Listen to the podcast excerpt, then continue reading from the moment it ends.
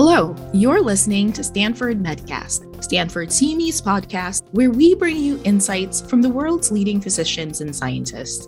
This podcast is available on Apple Podcast, Amazon Music, Spotify, Google Podcast, and Stitcher. If you're new here, consider subscribing to listen to more free episodes coming your way. I am your host, Dr. Ruth Adewuya. In honor of Women's History Month, our Hot Topics mini series is sharing stories of women in medicine. Today, I am chatting with Dr. Leah Backhus. Dr. Backhus trained at the University of Southern California and the University of California, Los Angeles. She is Associate Professor of Cardiothoracic Surgery at Stanford University and has grant funding through the Veterans Affairs Administration and the NIH. Her research examines imaging surveillance following treatment for lung cancer. She holds several leadership roles within the Society of Thoracic Surgeons, American Association of Thoracic Surgery, and Women in Thoracic Surgery. She also serves as chair of the Women and Lung Cancer Task Group of the National Lung Cancer Roundtable of the American Cancer Society and prior chair of the ACGME Thoracic Residency Review Committee. Thank you so much, Dr. Backhus, for chatting with me today. Thank you very much for having me. It's a pleasure to be here. When did you first consider pursuing medicine and what sparked that interest? I had a pretty early interest in medicine. I'm not exactly sure where it came from, but in the sixth grade, I made an announcement to my mom, was the only person around to make announcements to, that I wanted to be a neurosurgeon. I just said, what's the part of the body that we know the least information about? And the various people in my unofficial sixth grader poll said the brain, and said, fantastic. Then I would like to do surgery on that. And I actually held on to the belief, the notion that I wanted to go into neurosurgery all the way up into second year of medical school. And so now, how did that pivot, second year of medical school from neurosurgery to cardiothoracic surgery. How did that interest begin?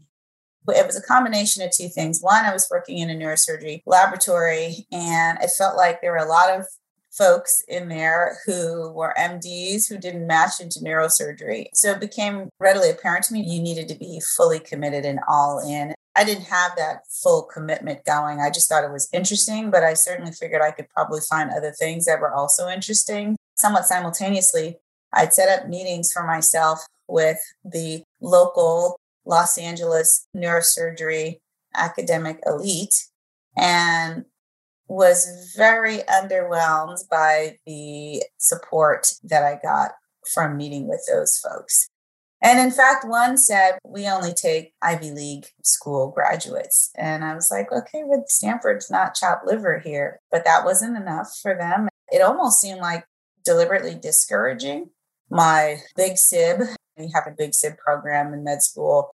He was also going into general surgery. He's like, Well, why not do general surgery? And I was like, Oh God, that's so general, which could, just tells you how much I know. He's like, If you don't really know what you want to do, it's a great segue to other things, or you can not do other things and stick with general surgery. And so I thought that this was a solid plan. And so I didn't get interested in thoracic surgery until my second year of general surgery after having had more exposure.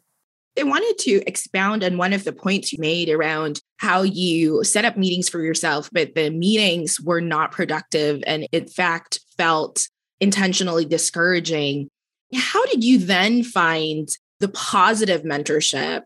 I think that there's something to be said for trying to find goodness of fit and trying to find your tribe of people that you think that you're going to be able to have a sustained career there's one thing to be interested clinically in the subject matter of a particular specialty.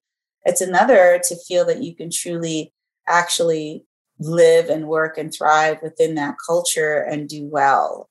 At USC, we did a boatload of thoracic because exposure is everything. It's hard to anticipate doing something that you've never seen before. And then every year we had several months worth of some combination of cardiac and thoracic exposure. And all of the attendings were incredibly encouraging. The patients were of a very high acuity level, and yet I didn't feel a high stress level amongst the faculty, the surgeons. It wasn't like it was laissez faire. They were not the frazzly type. to me, that was great because I don't like to be around frazzly people, but I'm not shying away from challenges. So it was more their approach to the stressful environment that they were in, which was to remain even keeled and just sort of work systematically and very doggedly to try to fix the patients. It was that, along with that encouraging attitude, that was helpful. And I do think that you kind of need to know yourself a little bit in order to get the most out of that process of trying to find the goodness of fit. There are some people who have such high levels of resiliency and self sufficiency that they need very little external encouragement, that they otherwise are pretty well self motivated enough to sustain themselves. I still think everyone can use some external encouragement, but there's some people that need a lot and some people that need very little. Only 0.79% of medical school surgical faculty in the US are Black or African American women. And of them, of all full professors of surgery in the US, only 10 are Black women. How did you find mentors to support you through the challenges of being a minority in your field? I was surprised to see the statistic myself until you see it written down in black and white with numbers, and then it really hits home. I feel like I probably know at least half of those 10 personally, yet the fact that I know many of them tells you that they also understand the importance of reaching back and trying to help the next person to also achieve the same level of awesomeness. I'm a big fan of people creating their own brain trust as what I call it, whereby you've got a whole slew of mentors that can administer to the different facets of your life and your career. Those mentors are incredibly important in cultivating them so that these people are truly vested in you and in your best interest. Not everything that they're going to say are things that you want to hear. And that's okay. That's the whole point of having them so that they can see some of the things that you can't and point them out to you. I do think that surgery is its own little special category. The length of training tends to be longer. So, that in and of itself is, I think, a big branch point in the decision tree for many people. If you consider the fact that most folks going into medical school and then postgraduate training are already deferring time at the prime of their life, that's a big barrier for sure for women in general. And then when it comes to the intersectionality of being female and African American is a little bit of a double whammy because you're underrepresented in both categories. There's something to be said for once you reach a critical mass in a given specialty. So if you consider like OB-GYN or PEDS, for instance, the numbers are much more favorable when it comes to representation of minorities and women. That becomes a positive, self fulfilling prophecy because the more visibility that you have, the more exposure that you have, it's the whole argument for diversity in the first place. When you have diversity at all levels, but particularly in leadership levels, which is where it tends to be the most sparse, you're able to bring in ideas, thoughts, experiences, etc., to come to bear on critical decisions that heretofore may not have had that influence. Until you reach that critical mass, it's much more difficult to move the needle and make those incremental changes. And I just think that some specialties have reached that mass faster in that you've got still some significant bastions of homogeneity within the medical specialties that have got to catch up. Yeah, I agree. The past few years has elicited a reckoning in the entire world and country around unconscious bias, around diversity, equity, inclusion, and justice. When we talk about the impact of this on surgical education specifically, how have you seen unconscious bias affect surgical education? And why do you think surgeons may be particularly susceptible to unconscious bias? I think that we are just as susceptible. I think that some of the lack of diversity within the specialty helps perpetuate the problem we have across the board become a lot more comfortable with the whole concept of unconscious bias and recognizing it and calling it out, and that that's very helpful. Its effects can be hugely detrimental, obviously, when we're talking about not just within the tiny sliver of medical academia, but just in all aspects of medical care, and particularly with our interactions with patients and the linkage to patient safety and quality of care and that sort of thing. It's so much broader than oh, we need to see more Black and Brown and female faces in a given specialty. I think when we're able to create linkage between diversity and improvements in patient outcomes, that's a universal language that all of us can speak. All of us can get on that bandwagon and feel good about promoting it if that's our end game. That's honestly going to be the best way to actually move the needle. Yeah, I think you answered my next question around how do we reduce unconscious bias. And I think that's something that I've heard from experts within the field around that linkage between its effects and patient safety and quality. In your opinion, what's one way that we could connect those dots? A very low level intervention would be to require all your faculty and trainees to take the implicit bias test. It's just like doing your diagnostics before you do something therapeutic. And before you're able to do that, you need to actually destigmatize it. If you make it seem as if only certain select, derelict, terrible, closeted racist people have unconscious bias, then clearly no one ever wants to be up there admitting that they have it. But if you're able to destigmatize it and normalize it to the point where everybody has it, then you can finally start to own it and create the emotional safety where people can actually speak up.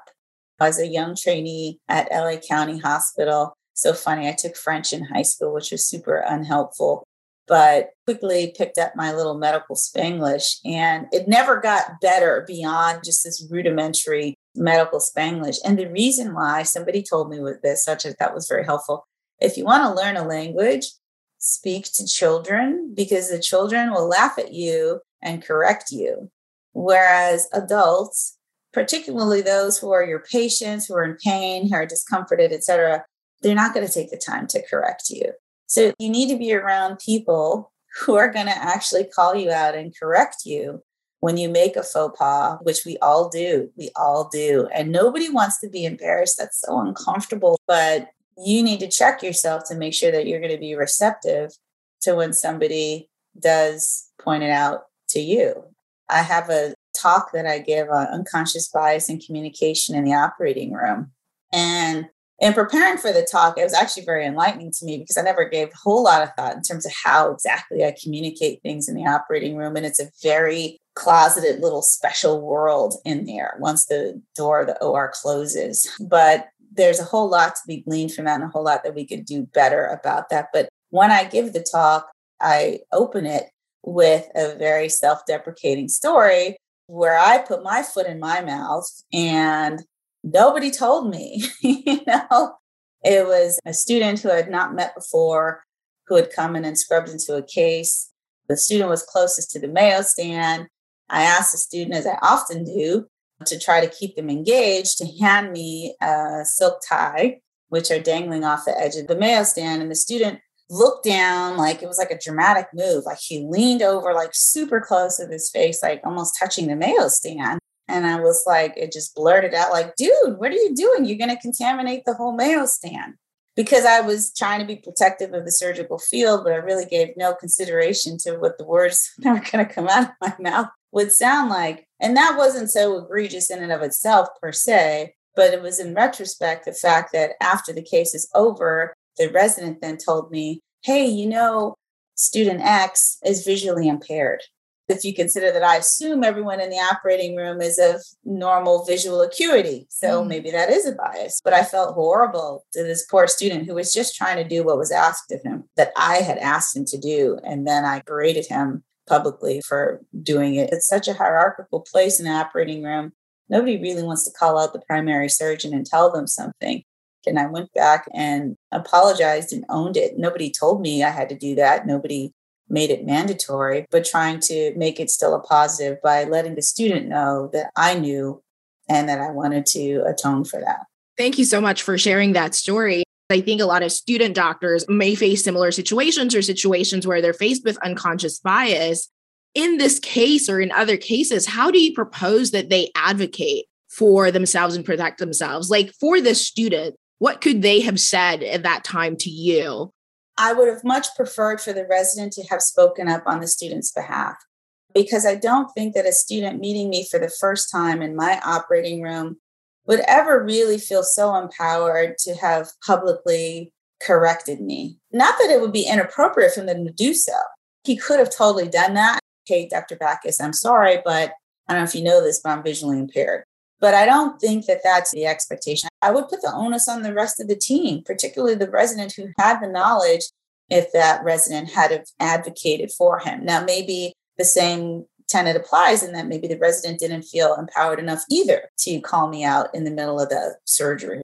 There are certainly times to do it and times when not to do it. And sometimes public is better, but I think a lot of times private is better. People tend to be more receptive when it's divorced from that embarrassment factor, when it really is just, hey, I'm just trying to help you. It doesn't help me directly to take time out to correct you on this, but I think it's for the better good, which is why I want to sit down and talk to you. And I've actually had instances when I myself have done that because I'm not running around with a giant flag trying to correct any and everyone's transgressions when it comes to their unconscious biases that may come up at inappropriate times. I feel like if I have taken the time out to pull somebody aside and give them a little tiny sidebar of feedback, that they should be receptive to that. I myself try to be receptive to it. And I think it happens less the more senior you get because of the hierarchy and power differential. That the higher you get, you just got more people around you that are like yes people and less people around you that are going to call you out that actually can be more difficult for people in leadership positions to cultivate that culture amongst their team that no, please do come see me and let me know if you see something. So yeah. I have this phrase in the operating room, which is hilarious because I just used it the other day. Was this from the airport? It's in my talk too. And I'm like, if you see something, say something. yes. And I think it goes back to what you mentioned earlier about the safety that a team has to have. The group around you needs to feel a sense of emotional safety to be able to have those conversations and understand when to have it, whether privately or publicly. Yeah, if you see something, say something. That's, right. that's fantastic. It literally, like, just, I don't know, two days ago in the operating room, the intern who's doing the most low level task, holding the camera, at which point you're actually able to be quite observant because you're not so laser focused on the field. But she saw something and she said something. And I go, Hey, Taylor, awesome. Yep, that shouldn't be there. Good on you. And thanks so much. And so then I reiterated the phrase to take the time out to applaud her for that effort too, just helps to drive the point home further. I want to pivot to your clinical work and the research that you've done around lung cancer mortality and how it's correlated with residential segregation for Black patients. Can you expound a little bit on what you think is driving this correlation and perhaps even how your colleagues in thoracic surgery have received some of the results and your findings? That paper was a little bit unexpected, kind of like the numbers that you put up there in terms of full professor demographics. But like many things, it's not a single answer, it's multifactorial. So, in the same way that you have food deserts, you have healthcare deserts. In the same way, you can have proximity, you can have other invisible or unmeasured barriers to care that are otherwise not so apparent that aren't going to necessarily come out and jump out as points of potential intervention.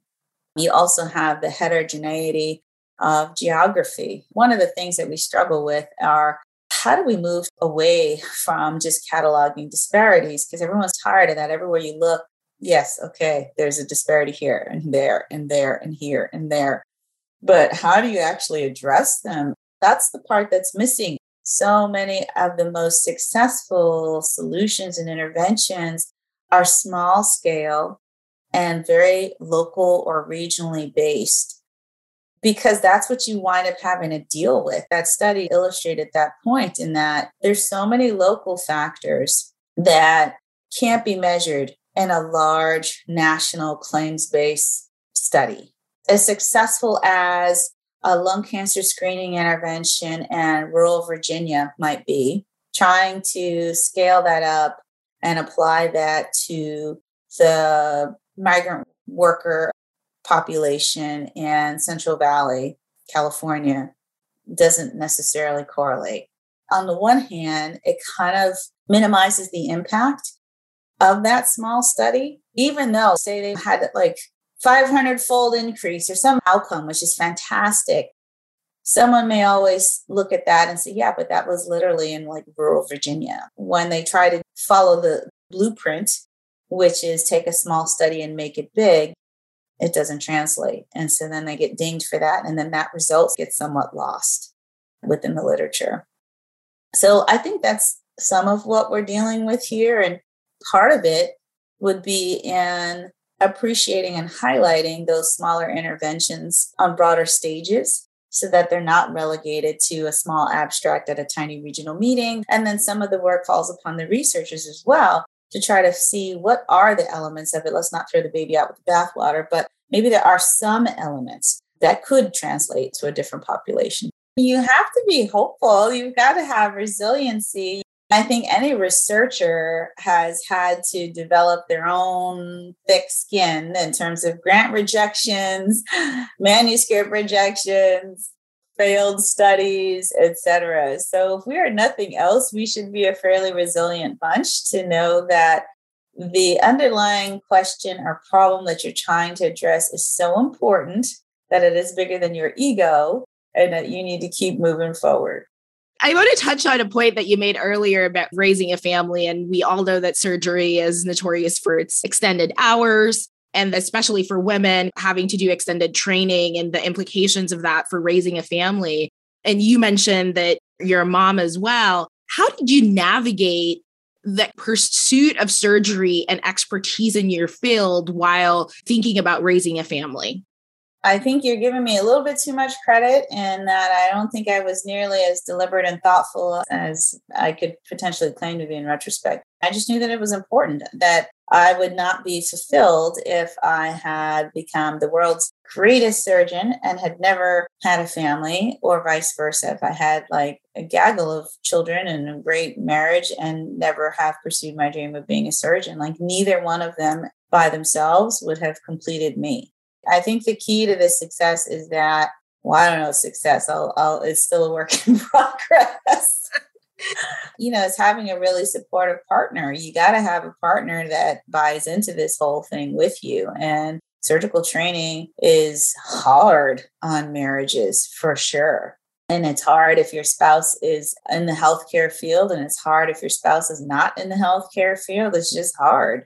But you also kind of need to have this village of people and infrastructure to help you. I can't make lunches every day, but my husband did that and he liked it. And so it was great. One of the things that I often talk about is how I shifted the bedtime for my kids when they were little, even before kindergarten.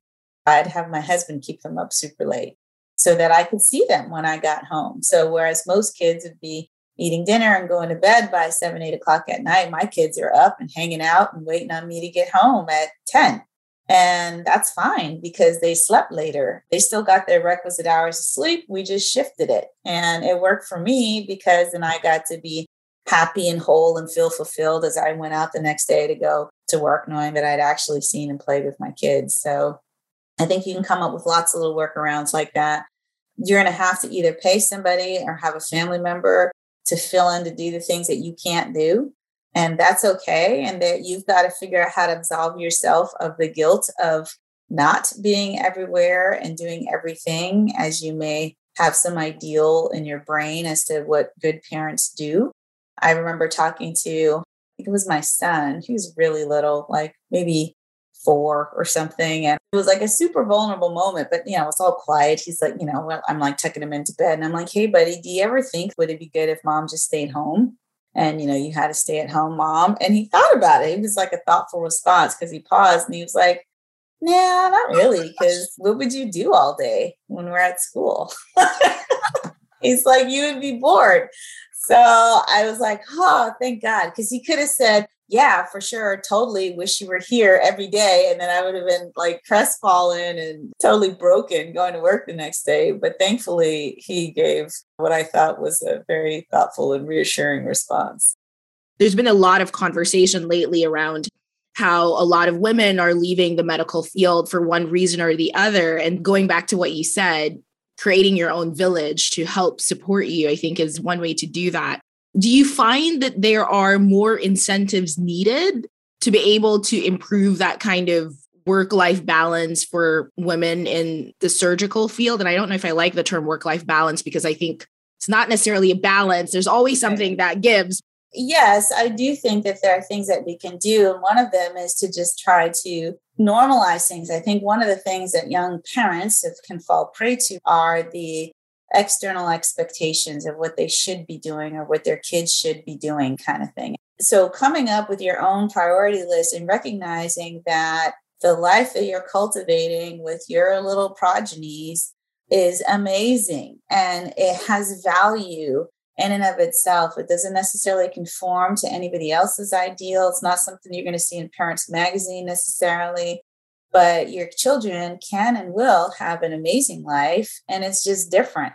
My kids have grown up with a dad who makes amazing gourmet meals every night. They know not to ask me for like what's for lunch or what's for dinner. And that's fine. That's perfect. They get to go on amazing trips and conferences all over the world and do really cool things and come to work with me and see what I do and how I help people. That stuff is priceless. And until you learn to value that and weave that into the fabric of what your ideal is for your family, then you're going to be disenchanted and there's going to be all this cognitive dissonance between what you think you should be doing and what you actually are doing. But if you learn to value and change the lens within which you view what you're doing, as positive and important and creating a different type of kid than the next person, then yeah, you will be dissatisfied. So we just need to do better at showing people that this is doable and it's great.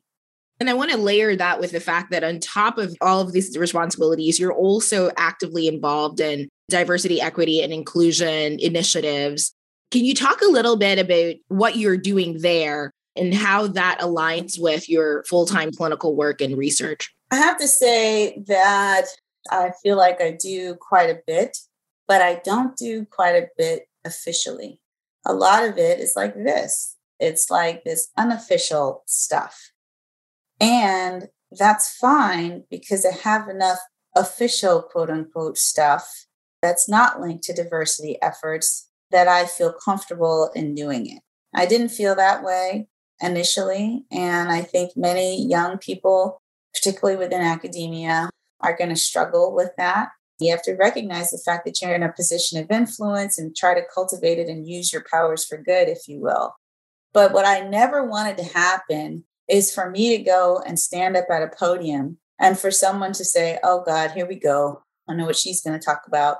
I want them to say, I know what she's going to talk about. She's going to talk about surveillance after treatment for lung cancer. I want them to highlight my academic achievements. And that's just my own personal bias. I do think that academic institutions are getting much better at hardwiring the merit associated with doing work in the diversity spaces such that you can actually claim credit in your promotions package and things like that. So we're doing better at valuing or attaching value to the work that's being done. But there's the minority tax, trying to make it not a tax, but something that is seen as valuable to the university, to the institution, to your hospital, your healthcare system, is where the disconnect often lies. Thank you for sharing your perspective and your truth around how you approach this thing. To wrap up, my last question for you is around what advice do you have for whether student doctors or young physicians who are minorities in their fields and looking at specialties that might have a lot of catching up to do? What advice would you give? I think it would be to do what I did organically, which was to try to just create your brain trust figure out who your people are, who your advocates are. It's a whole lot of peer advocates and colleagues initially because that's who you know the most. And then you go through the task. It's almost like dating. Like you got to go through the task of identifying people that you think, at least on surface, that you're going to have some connection with, either because they're doing what you want to do in the future or they're doing what you want to do right now. Interviewing and meeting with these people and learning whether or not there is that goodness of fit. That's what's going to give you the resiliency to make it through this marathon of a career. You hope it's going to be a marathon. You don't want to just fall off the edge of a cliff somewhere. So if you feel like you're getting close to a cliff edge, you need to be able to know who are your folks that you can throw your grappling hook to to actually reroute yourself, reset, do whatever it is that's going to help make you whole again so you can go on until the next challenge. Thank you so much for sharing your story with us and highlighting everything that you've done to get to this place. And thanks for inspiring our listeners. Thanks for tuning in. This episode was brought to you by Stanford CME. To claim CME for listening to this episode, click on the Claim CME link below or visit medcast.stanford.edu. Check back for new episodes by subscribing to Stanford Medcast wherever you listen to podcasts.